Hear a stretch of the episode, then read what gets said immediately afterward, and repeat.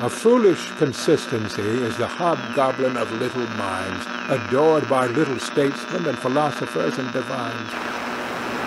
If a man does not keep pace with his companions, perhaps it is because he hears a different drummer. A different drummer. And now, coming to you from dead center on your dial, welcome to Risk Parity Radio, where we explore alternatives in asset allocations for the do it yourself investor. Broadcasting to you now from the comfort of his easy chair, here is your host, Frank Vasquez. Thank you, Mary, and welcome to Risk Parity Radio. If you are new here and wonder what we are talking about, you may wish to go back and listen to some of the foundational episodes for this program. And those are episodes 1, 3, 5, 7, and 9.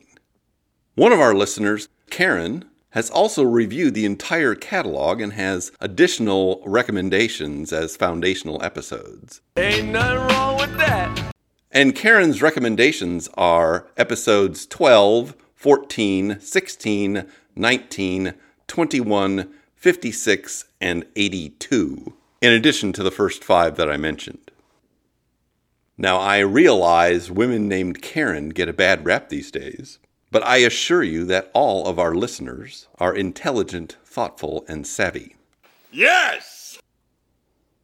And don't forget that the host of this program is named after a hot dog. That's not an improvement. Lighten up, Francis. But now onward to episode 169 of Risk Parity Radio. Today on Risk Parity Radio, it's time for our weekly portfolio reviews of the seven sample portfolios you can find at www.riskparityradio.com on the portfolios page. Given what happened in the markets on Friday, here's a little preview of that.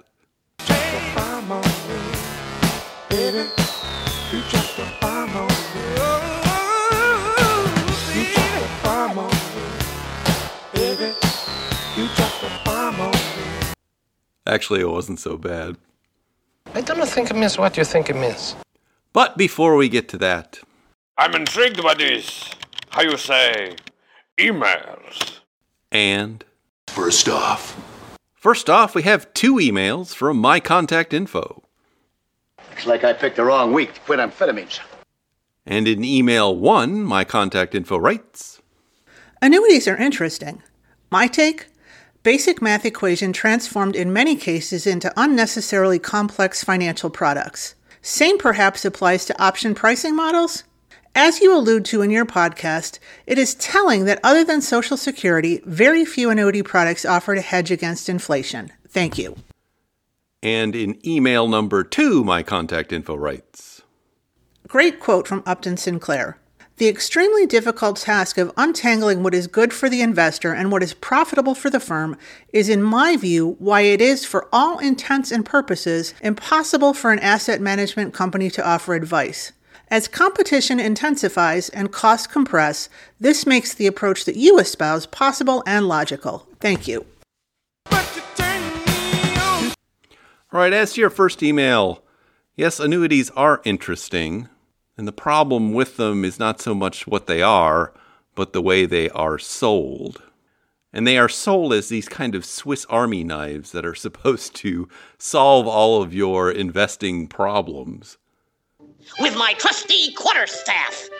Actually, it's the buck and a quarter quarterstaff, but I'm not telling him that. Ho! Ha ha! Guard! Turn! Parry! Dodge! Spin!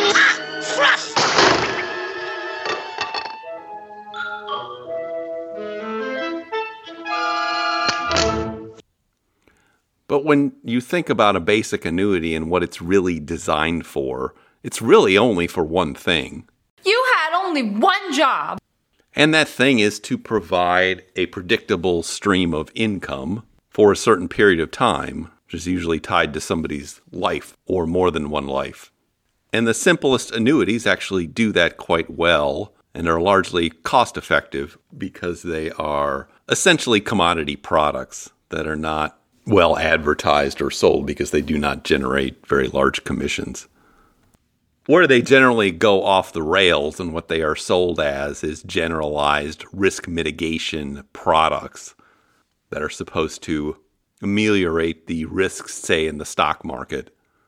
And so you have these crazy designed things that are indexed or variable, and they have floors and ceilings and all kinds of bells and whistles, and they are very difficult to understand because they are designed to extract the most money out of the product for the product creator and not the product buyer. Let's see now. Something amiss here. Hmm. I'll run through it. Uh, ho, ha ha, guard, turn, parry, dodge, spin, ha, thrust. Got it. In a lot of respects, they're kind of like using an RV as a commuter vehicle, just in case you might not be able to find a place to go to the bathroom or make a sandwich between your home and your office. And we know what the correct tool for mitigating stock market risk is. It's called diversification. It's the holy grail principle. We have been charged by God with a sacred quest. If you want to reduce your risk in the stock market, you both reduce your overall exposure to the stock market and then put other things in your portfolio that are uncorrelated or negatively correlated, which will also help mitigate that risk. But of course, that kind of solution doesn't generate a lot of sales or commissions for somebody selling financial products, which I think is one of the reasons that retail financial services actually has very little interest in applying things like the Holy Grail principle and maximizing diversification.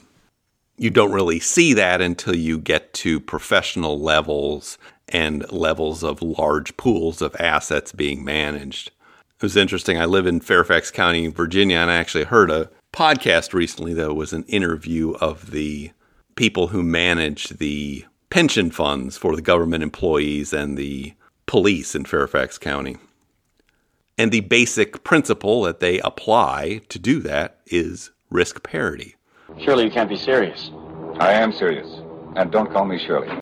Which leads you to the question that if the most sophisticated investors managing the most money for the public trust are using these sorts of principles to manage assets long term, why shouldn't we be applying those same principles to our own situations on a smaller scale? I think I've improved on your methods a bit too. And besides inertia and or lack of knowledge as to how to do it, I think the real barrier is that it's too efficient. It doesn't generate any commissions or fees in particular for the financial services industry. Am I right or am I right or am I right? Right, right, right. And so they prefer to do what makes sense for them to make the largest profits and fees and not what's in the best interests of their clients necessarily. Because only one thing counts in this life get them to sign on the line which is dotted. And I will link to that podcast interview I found in the show notes. And I suppose this does get also get to your second email about that quote from Upton Sinclair. And just to remind everybody what that was, the quote is It is difficult to get a man to understand something when his salary depends on his not understanding it. Inconceivable! And it does go to that inherent conflict of interest that you find in the financial services industry when you have firms that are both creating products and advising people because the tendency is to want to essentially sell the product, whether it's the right solution or not for a particular situation. Always be closing. Always be closing. So, the first question that you always want to ask when there's money or an investment involved is how does the person making this recommendation get paid?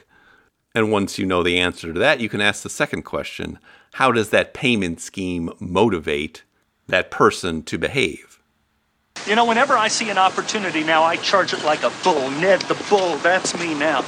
Tell me, have you ever heard of single premium life? Because I think that really could be the ticket for you. And then recognize that on a large scale, behaviors become institutionalized so that when a person joins a large financial services firm, they quickly learn that this is the way we do things here. Is sitting out there waiting to give you their money. Are you going to take it?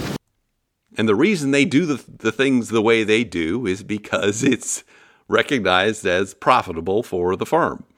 And if you are not willing to do things the way they do things there, you probably will not be working there that long. Because we're adding a little something to this month's sales contest. As you all know, first prize is a Cadillac Eldorado. Anybody want to see second prize?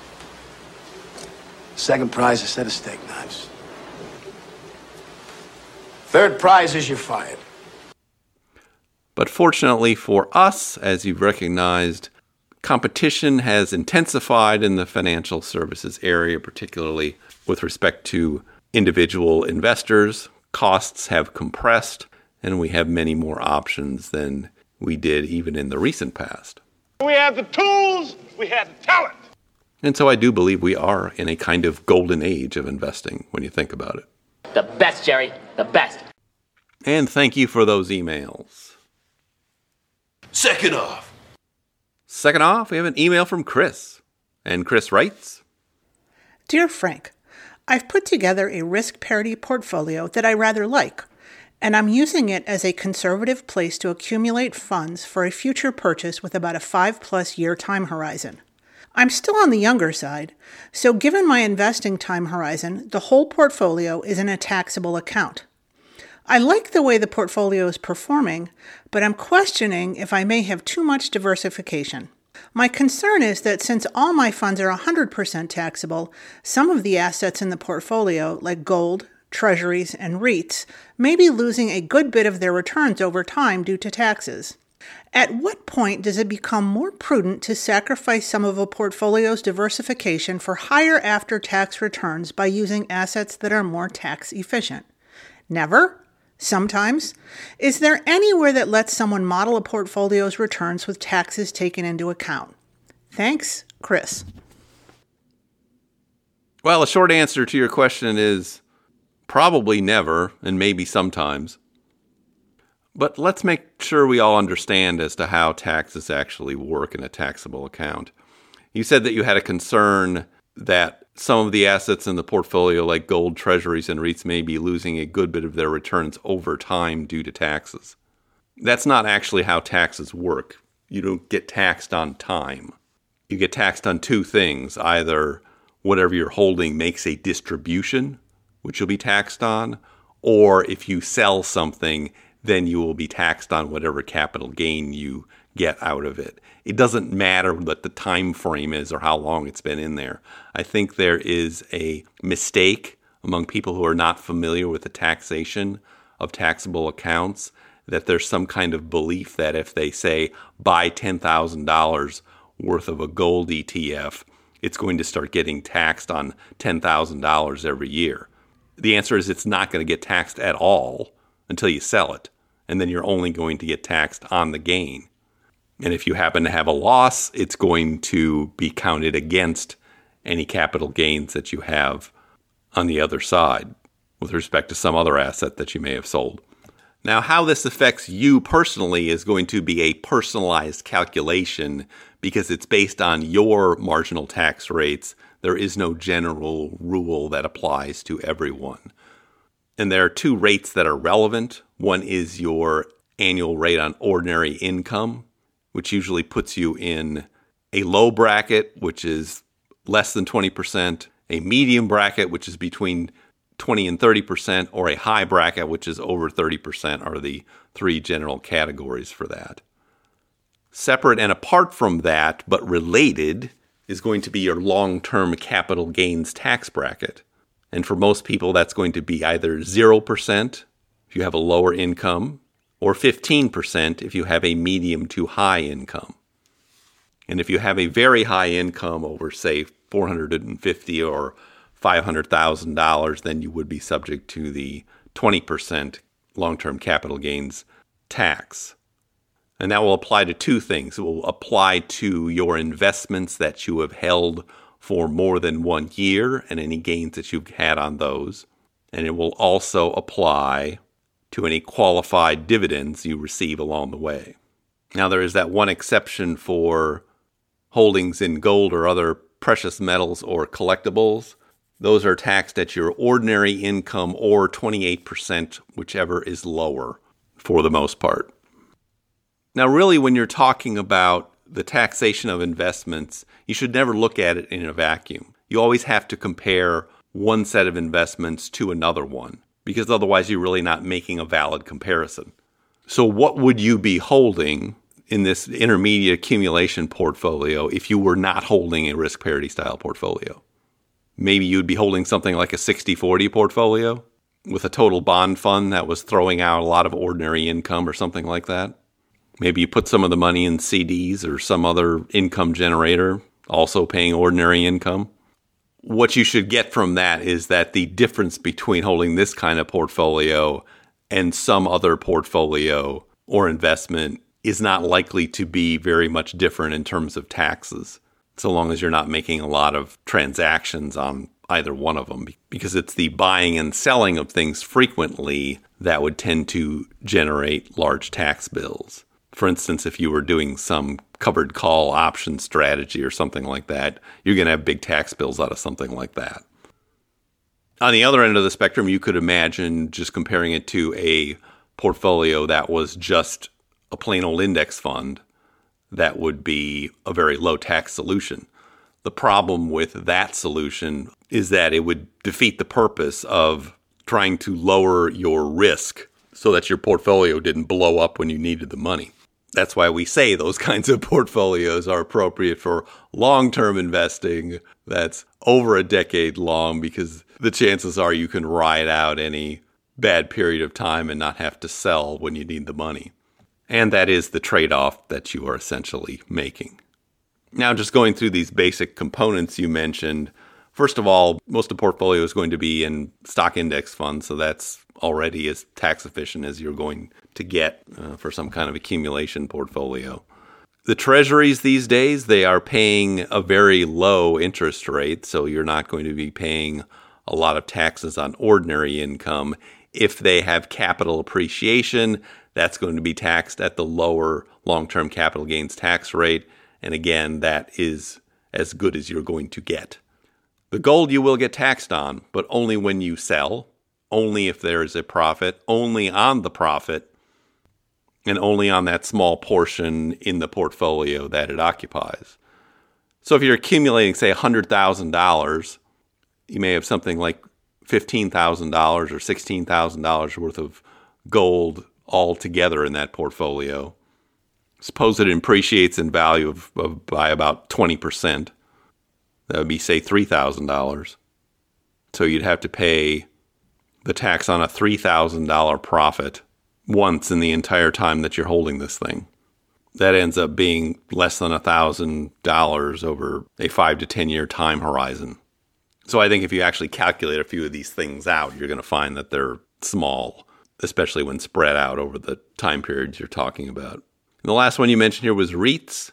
Yes, that will generate ordinary income every year that you'd have to pay taxes on. If that becomes a burden, yeah, you could switch utilities in there for REITs. It will give your portfolio a slightly different complexion that will be more conservative, but any income generated off of that, or most of the income generated off of that, will end up being qualified dividends that are taxed as long term capital gains. But again, we're only talking about a tiny portion of your entire portfolio for that. And if you do the math, you're going to find out it's really not that much especially when you consider that in an alternative portfolio, that spot would be occupied by corporate bonds, which would also be taxed on ordinary income. All right, are there any calculators? Well, you could use your tax form calculators to do some of this stuff if you've got any tax software. Honestly, it's easy enough to do on a spreadsheet or even on a piece of paper because once you know your marginal rate and your long term capital gains rate. You're just going to be multiplying a couple of numbers. You may also wish to try out the Monte Carlo simulator at Portfolio Visualizer, which also allows you to input tax rates. And I'll link to that in the show notes. I'm not sure that it's any better or easier to use than a simpler method of spreadsheets or pen and paper, though just make sure whatever you are doing, you're actually comparing it to a reasonable alternative investment. and how that would be taxed because that's what you're really looking at is what is the difference between the taxation on this and the taxation on something else, not whether there'll be taxes or not. Forget about it. Because if your priority was minimizing taxes, you would simply put it in municipal bond funds or in cash and call it a day. Forget about it. And thank you for that email. Alles klar, Herr Kommissar.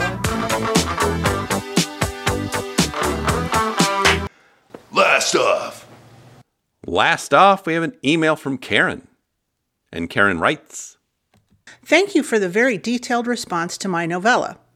I did not know that utility funds are like REITs with qualified dividends and thus good for use in my taxable account. And I appreciate that you insert these nuggets even when you think we already know them. The gap between what you know and the rest of us know is wide and funny shaped. Let me understand this, because I, you know, maybe it's me. I'm funny how? I mean, funny like I'm a clown, I amuse you, I make you laugh.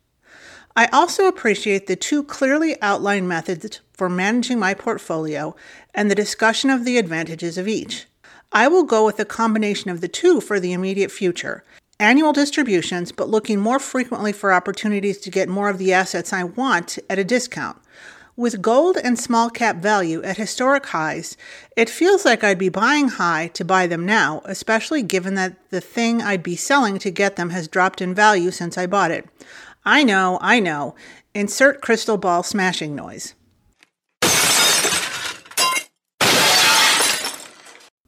Finally, I want to thank you for talking about how you and Mary budget with the annual and monthly spreadsheets. I've never had a budget before, so while I designed one from looking at my expenses, I was definitely hazy on actually following it, short of looking at the end of the year to see if I'd spent too much. You spurred me to roll up my retirement budget into buckets of what must be spent, fixed costs and variable costs that nonetheless should be kept back in case of need, and what could be spent but could be cut if needed. I mapped those onto my quicken budget categories and did some transforming to get myself a spreadsheet I update monthly that shows me how much of the total could spend bucket has been spent versus progress through the year so I can see if I'm getting ahead of myself or need to suspend the optional spending. This view makes me feel like I'm actually on top of things. Plus, I got to use the Sparklines function in Google Sheets. Yes! Take care, Karen. Well, thank you for this very nice follow up email, Karen. Karen is referring to the analysis that we did of her situation in episode 163, if you want to go back and listen to that. But I'm glad we could be so helpful, and this does get at the real secret to do it yourself investing is to have a good handle on your do it yourself budgeting and expense management. Boring! Boring! Because if you can get that in place, oftentimes the investing part of it almost takes care of itself after you get that set up. I am a scientist, not a philosopher. And thank you again for that email and the opportunity to serve you. Like I'm a clown, I amuse you. And now for something completely different. Well, what is that? What is that? What is it? Oh, no, not the beast! Not the beast! Ah! Open my eyes! Eyes! Ah! Ah!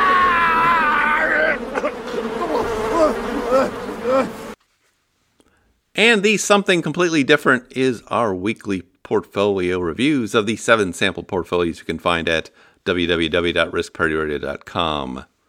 First, going through the markets this week, and it was bombs away, especially for the stock market this week, especially on Friday.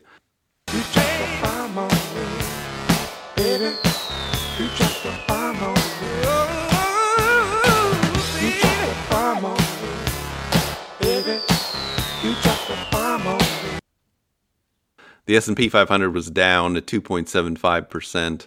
The Nasdaq was down 3.83%. I think it was a big loser last week.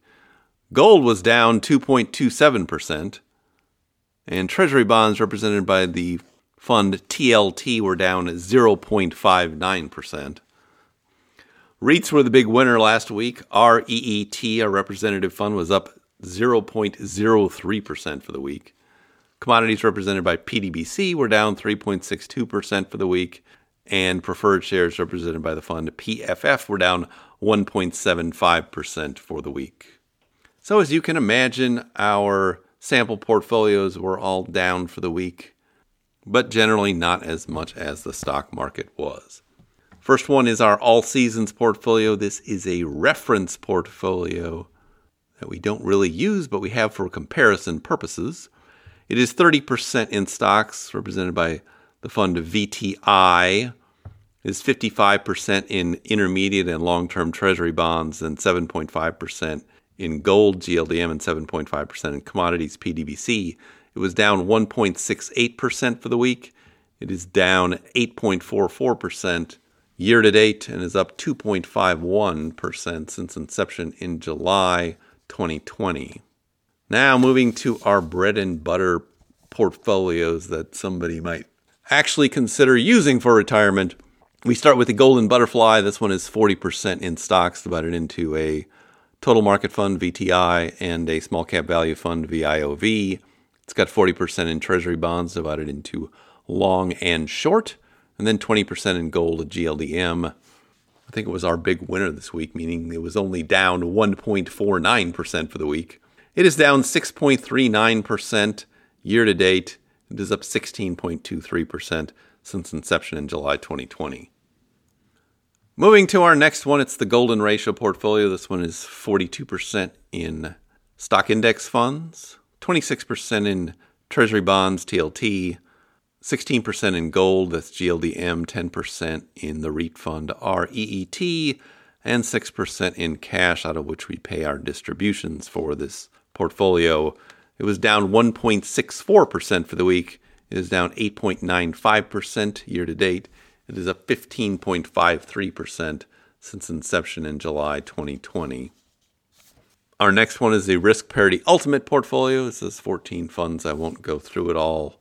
It's our most diversified one. It is down 2.18% for the week.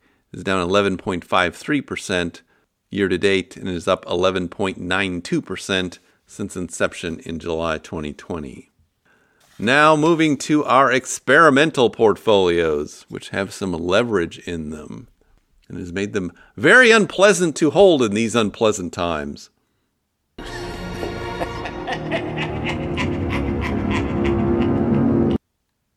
is why they're experimental. Tony Stark was able to build this in a cave with a box of scraps. First one is this accelerated permanent portfolio. This one's 27.5% in a leveraged long term treasury bond fund, TMF, 25% in a leveraged stock fund, UPRO, 25% in preferred shares, PFF, and 22.5% in gold, GLDM. It was down 3.39% for the week. It is down 24.25% year to date on all of that leverage and is up 4.25% since inception in July 2020. This one was also rebalanced last week, and we have this portfolio on rebalancing bands so that we look at it at the 15th of every month. And if a set allocation has gone further than 7.5% from its original allocation, then we rebalance the whole portfolio. And that happened for this portfolio this week because the bond fund TMF had sunk below 20%. And so we rebalanced the whole thing on Monday. We sold $155 worth of UPRO, $186 worth of PFF, $599 worth of GLDM, which had been the best performer recently and bought $941 worth of that bond fund TMF. Following the age old prescription buy low, sell high. Fear, that's the other guy's problem. And now moving to our next portfolio, the aggressive 50 50. This is the most leveraged portfolio of the samples. It is also one of the least diversified in that it's 50% stocks and 50% bonds when you break it down. It is comprised of 33% in UPRO, a leveraged stock fund, 33% in TMF, the leveraged bond fund. Then the remaining 34% is divided into PFF, preferred shares fund and VGIT, an intermediate treasury bond fund. mostly as ballast for the other two. It was down 3.74% for the week. It is down 38.11% year to date. And it's up 1.36% since inception in July 2020. And this does give you a good idea of why you should be careful about putting leverage in a portfolio, in particular one that it's only stocks and bonds in it. This also had a rebalancing last week because the bond fund had fallen 7.5% below its target. And so we sold $126 worth of PFF, $33 worth of VGIT, the intermediate treasury bond fund, and $615 worth of UPRO, the leveraged stock fund. And then we bought $776 worth of TMF, that leveraged bond fund. So this portfolio has gone from the best performer to the worst. It's a bold strategy, Cotton. Let's see if it pays off for him. And in only about four months' time. And now moving to our final experimental portfolio. This is our newest one. It is the levered golden ratio. This one is 35% in a composite fund NTSX. That's the S&P 500 and Treasury bonds. It's levered up 1.5. And it's got 25% in gold, GLDM, 15% in a REIT, O, Realty Income Corp, 10% each in TMF, the leveraged Treasury Bond Fund, and TNA, a leveraged small cap fund. And the remaining 5% is divided into a volatility fund, VIXM, which was actually a good performer this year, and two small holdings in crypto funds and it was down 2.19% for the week. It is down 12.54% year to date and is down 8.12% since inception in July 2021. It is also on rebalancing bands, slightly different from the other two portfolios, and it got close, but not close enough for a rebalancing. So we will check it again next month on May 15th. And if you want to check these out, just go to that portfolios page at www.riskparityradio.com. You'll see all these numbers and the rules for rebalancing each portfolio in its description. But now I see our signal is beginning to fade. If you have comments or questions for me, please send them to frank at riskparityradio.com. That email is frank at riskparityradio.com or you can go to the website, www.riskparityradio.com, and put your message into the contact form there, and I'll get it that way. If you'd like to see more risk parity related materials in a blogoform, please check out Risk Parity Chronicles, www.riskparitychronicles.com, which is run by one of our listeners, Justin. Young America, yes, sir. If you haven't had a chance to do it, please go to your podcast provider and like, subscribe. Give me some stars or review. That would be great. Okay. According to Listen Notes, this podcast is now in the top 1% in the whole world.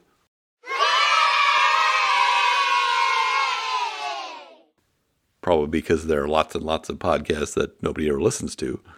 But I thank each and every one of you who has put us up to that level of being a one percenter in the podcast world. Yeah, baby, yeah! Thank you once again for tuning in. This is Frank Vasquez with Risk Parity Radio, signing off. Hey, what about Major Kong?